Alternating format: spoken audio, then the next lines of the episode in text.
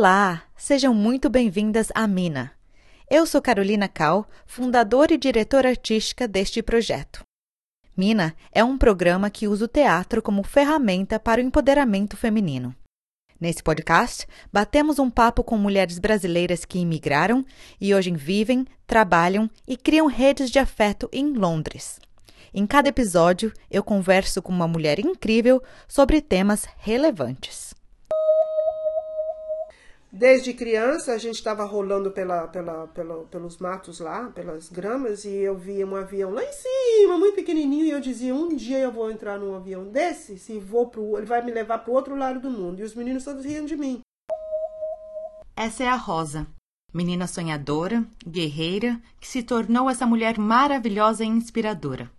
A história da Rosa também conta a história de um Brasil bem desigual. E não conformada com o que lhe foi dado ao nascer, ela lutou, superou todas as barreiras, criando a sua própria narrativa. E hoje ela é a nossa convidada especial para uma conversa sobre superação e imigração. Seja muito bem-vinda e se apresente, por favor. Tudo bem, gente? Obrigada por estar aqui. Ah, um prazer enorme. Ah, então, sou Rosa Gonçalves, ah, vivo aqui no Reino Unido desde 78, 1978. Tinha 21 anos quando cheguei aqui e aqui estou. Quando eu cheguei aqui, era estimado seis, entre 6, mil, 6 a 10 mil brasileiros. Hoje estão estimados entre 300 e 400 mil registrados. Registrados. É. Uau. Agora, mas aparentemente é muito mais que isso. Porque tem muito brasileiro aqui que vive com É. documentação de outro país também, Isso, né? isso. E não é registrado como brasileiro Isso, e há também muitos que não estão legalizados. também.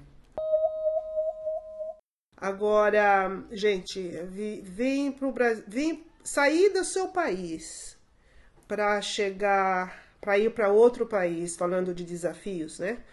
Para chegar em outro país e, e viver, fazer sua vida, mudar sua vida completamente, porque eu mudei a minha totalmente.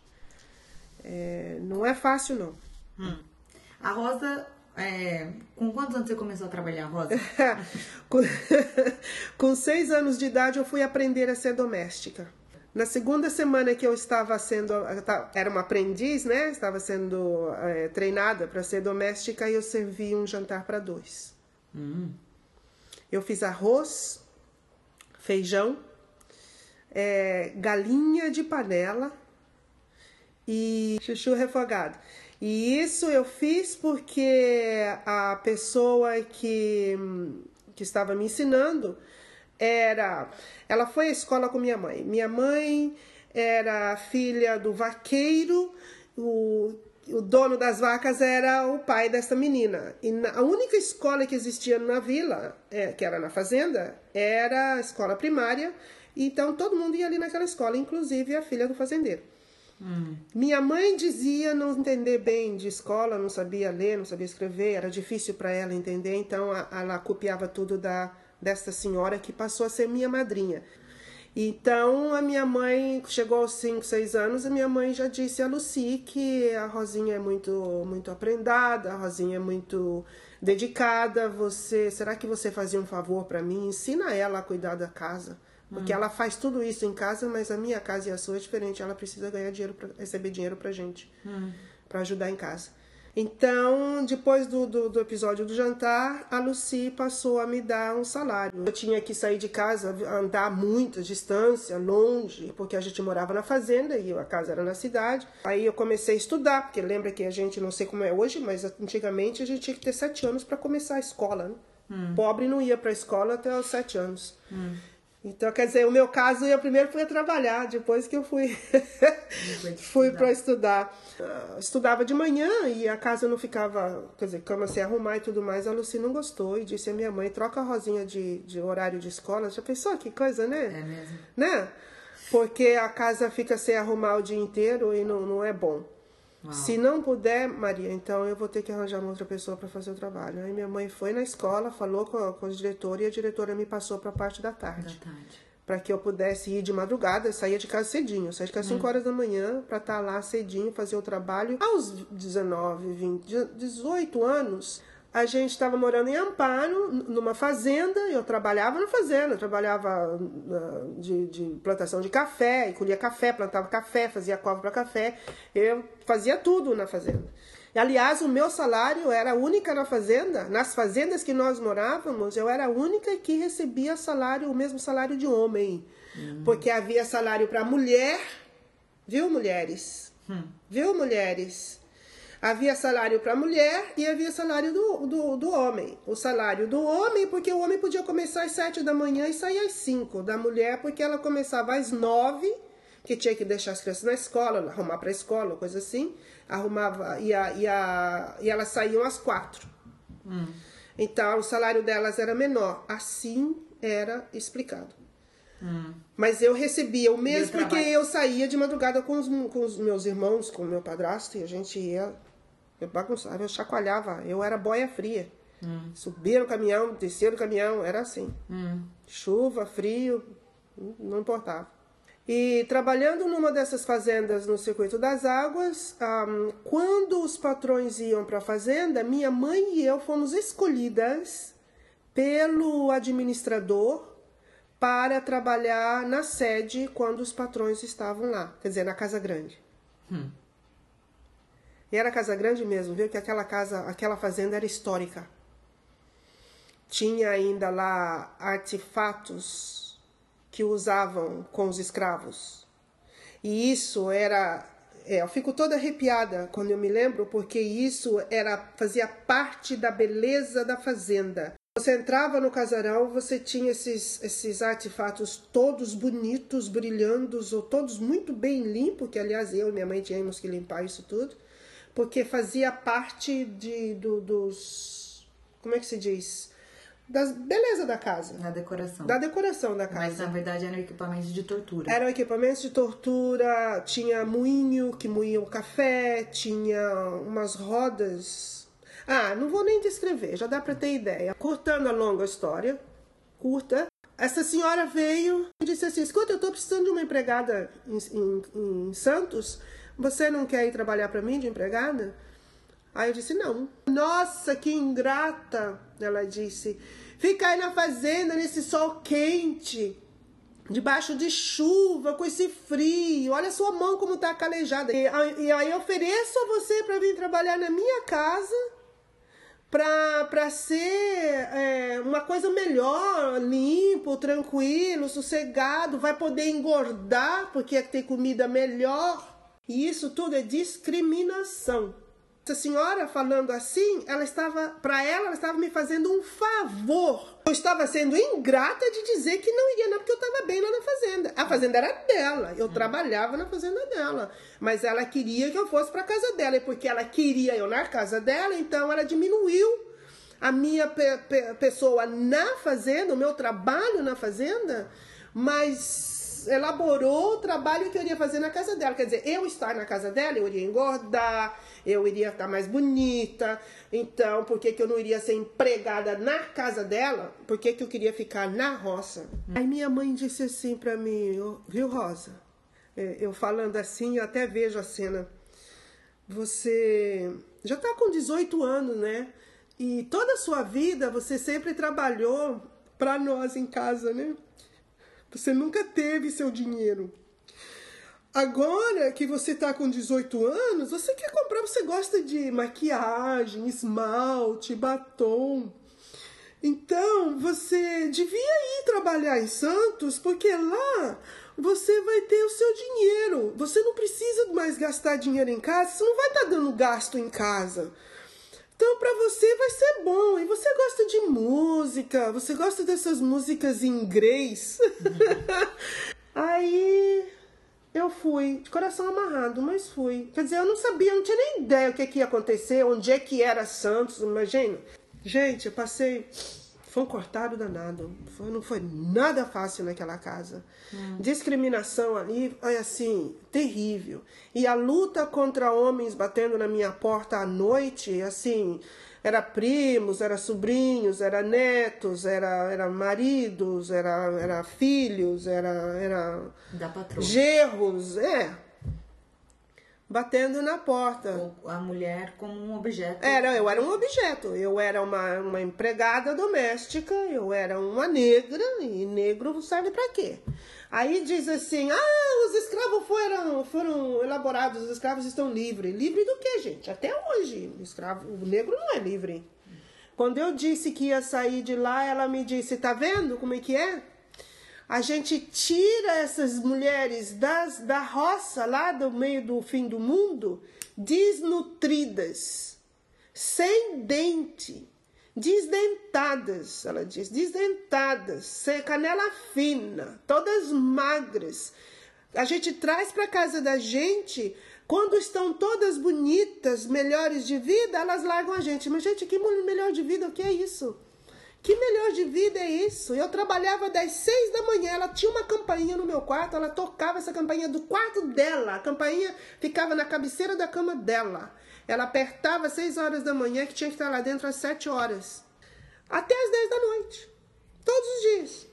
Então a gente, o que a gente fazia? A gente terminava tudo ali, trancava, saía, saía pela porta dos fundos, entrava no nosso quarto, fechava a janela, tranca, tomava um chuveiro, entrava para dentro, ficava dentro daquele quarto trancado como se a gente não estivesse lá. Hum.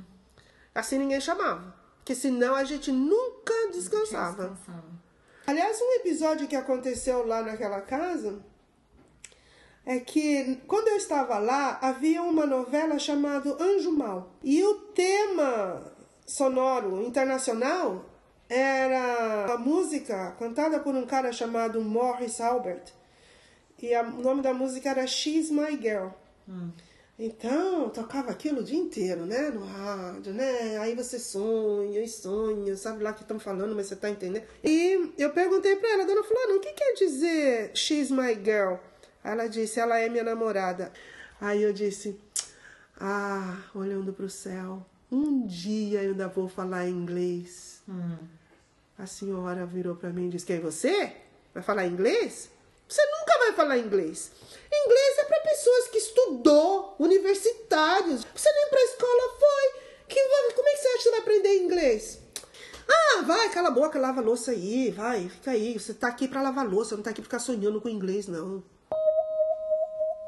Eu pedia, eu implorava a Deus que me abrisse as portas, porque tinha mães é, coisas para eu fazer na minha vida do que ficar trabalhando na fazenda e de doméstica. Virou monotonia. E eu sempre fui a pessoa que sempre está indo para frente, está sempre indo, está sempre fazendo coisas novas, sempre fazendo coisas diferentes. E de repente virou só aquilo, levanta de manhã, vai pra cozinha, faz o café da manhã, serve todo mundo. Aí vai, faz as compras, volta, faz almoço, serve, aí limpa tudo, aí lá passa roupa, daí ficou só naquilo. E eu não, sabe? Eu era uma pessoa criativa. Hum. Eu tinha muita coisa para fazer e ali ficou só naquilo. E eu fui aprender inglês. Hum. Imagina. eu disse, ai gente, eu tô tão atrasada com meus estudos, eu tenho tantas provas para fazer, eu não sei nem como que eu vou fazer isso. Quem me dera eu estar vivendo com inglês, trabalhando em casa de inglês, pelo menos ia falar inglês o tempo todo, eu ia aprender logo. E Dona Virgínia diz, mas você gosta tanto do inglês assim, Rosa? Eu disse, sim senhora, eu amo inglês, Dona Virgínia. É mesmo? E se você pudesse viver com inglês, você viveria, nossa, e como? E isso era a minha patroa, me a gente conversando, eu e a patroa. Aí ela, ela me disse, ela tem amigos que trabalham na Marinha e eles às vezes vão para Londres para ficar dois anos a trabalho e às vezes as empregadas não querem ir. Você iria no lugar? Nossa, com toda certeza. Seis horas da manhã, a dona Virginia bateu na minha porta. Ela nunca batia na minha porta. Aí eu falei assim, mas bateu na minha porta por quê? Veio pra segunda vez, bateu segunda vez, mas tá batendo por quê? Abri a porta toda brusca assim, né? Olhando para ela, ela era pequenininha, e eu como sou, sempre fui muito alta, e olhando para ela assim, ela tava muito chateada. Me olhou assim, bem no meu rosto, assim, bem no meu olho e disse: Maria Tereza ligou ontem às 10 da noite, dizendo que tem uma família lá no Rio à sua espera para te levar para Londres. Aí vim embora. Cheguei aqui, eu desci. A gente nem veio direto para Londres, a gente parou em Paris porque tinha nevoeiro e os aviões não estavam vindo para a Inglaterra. A porta abriu, a gente chegou na escada, eu pensei que tinha chegado no céu. Porque o nevoeiro estava baixo, não, você não enxergava nada, só via nuvens. E eu fiquei assim, gente, o que, que é isso? Parece que eu estou no céu, mas o avião está no chão. Mas o que, que é isso? Mas fui andando, né? Fui assim, me olhando, fui olhando, me perguntando, né? Sozinha, assim, falando comigo mesmo. E fui indo.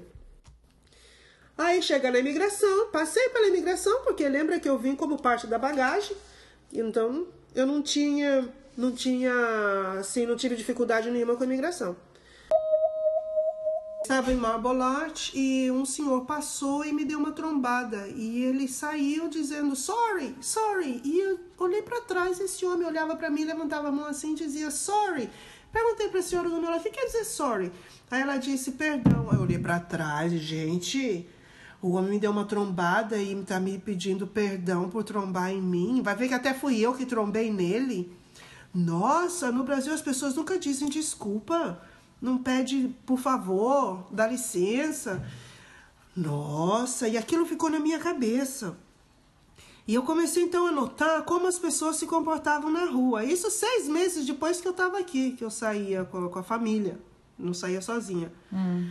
Aí eu comecei a sair sozinha e comecei a notar que as pessoas eram muito diplomáticas. As pessoas eram assim, nossa, respeito, assim, em primeiro lugar. Aí eu disse, é aqui que eu quero ter meus filhos. Hum. Seis meses, oito meses depois que eu tinha chegado aqui. É aqui que eu quero ter meus filhos, eu não vou mais embora pro Brasil. Nossa, a história é longa, gente. Assim, de desafios são muitos, viu? São muitos. E a gente tem que ver que são desafios e a gente tem que superar. Porque a nossa caminhada é nossa. Ninguém tem direito de chegar e botar um obstáculo. Se bem que os obstáculos chegam, mas a gente tem que tirar eles do caminho da gente. Não adianta nada ficar chorando, sofrendo, ninguém sofre. É coisas que nós temos que passar. Quando a gente supera, cada, cada situação que a gente supera é um ponto mil na nossa, na nossa cartilha, entendeu? E pra gente, pra, pra estima, né, da gente, é uma coisa assim, fenômena. Eu, eu me parabenizo todos os dias que eu, quando me lembro, porque realmente superação é a palavra, porque é difícil para a gente encontrar forças dentro do íntimo da gente e dizer levanta, levanta, sai daí, vai daí, você não é assim, você não é assim. É difícil, mas a gente tem que ter. A sua salvação é você mesmo. É você mesmo. E você mudou completamente o rumo da sua história, né? Da, da sua família. Você quebrou com toda a narrativa da mulher preta no Brasil certo? Você mudou a rota. Eu mudei meu destino. Porque o meu destino era, eu estava destinada a ser ou ser agricultora, né, trabalhar na agricultura, ou ser doméstica. Quer dizer, para mim, todos as, as, os episódios da minha vida era uma parada de ônibus, né? Uhum. Que você uhum. chega, fica um tempinho, entra no ônibus e vai embora. Aí, se você desce do ônibus, já começa a sua outra, outra etapa. Isso é muito importante, né? De pensar que a gente não é, a gente está. Exatamente. Né? E qualquer dificuldade na vida. A gente resolve ter consciência de que é só um momento. É só um momento. Mas e a gente resolve. A gente resolve, mas precisa de ação. É. Carregue sempre seu foco como a luz no fundo do túnel. E é para lá que você está indo. Aconteça o que acontecer aqui dos lados, você vai superar. Nada, ninguém vai te tirar dali. Essa foi a minha meta, foi assim que eu fiz e eu mudei minha vida. Gente, se eu mudei minha vida, eu nasci no meio do mato, eu não tive educação nenhuma, educação intelectual, né? Estudos, nenhum. Eu, eu, cresci sozinha. Tudo que eu fiz, eu aprendi. Uma criança de seis anos sai de casa, vai para a cidade sozinha. E tem outra coisa, nessa caminhada aí, minha mãe dizia assim para mim: Rosinha, você está indo para o trabalho, filha, quando você vê um branco ou uma branca, você abaixa a cabeça para eles. E assim, senhor e não senhora. E eu ia rezando a Ave Maria, que era a única oração que eu sabia. Eu ia rezando a Ave Maria para que eu não encontrasse nenhum branco no caminho, para eu ter, para eu ter que abaixar a cabeça para eles. E não me lembro de ter encontrado nenhum. Com certeza mas eu não me lembro de ter encontrado nenhum, quer dizer, nunca teve episódio. Com certeza eu abaixei a cabeça, porque era assim que era, tinha que ser assim, pronto. Mas tudo isso eu passei, gente, eu superei. Uau, muito obrigada, Rosa. E agora eu acho que todo mundo entende por que, que a Rosa é, é essa inspiração, essa mulher que eu vejo com tanta admiração. E hoje em dia ela tá na faculdade, tá estudando ainda, ela não para. Não, não há, não, ainda nem comecei, gente. Tá vendo? Então que a história da Rosa sirva de inspiração e ânimo para quando você estiver tristinha, lembrar de que nada é impossível. É importante a gente ser forte e ser verdadeira com a gente mesmo, né? Hum. Porque na realidade ninguém ama você mais que você. Não. Ninguém ama você mais que você. Se você é. não se ama, quem vai te amar? Quem vai querer bem você? Ninguém. Exato. Então, então vamos finalizar. Bola pra frente. Nessa bola pra frente. Muito obrigada, Rosa, pela por estar aqui, por compartilhar a sua história. Prazer. É um prazer enorme ter você aqui e muito obrigada. De nada, imagina. E se você quer saber mais sobre nossos projetos, siga Mina Migrants in Action no Instagram, Twitter e Facebook. Juntas somos mais fortes. A música que você escuta aqui é de Alba Cabral, gravada pela banda Tom Z.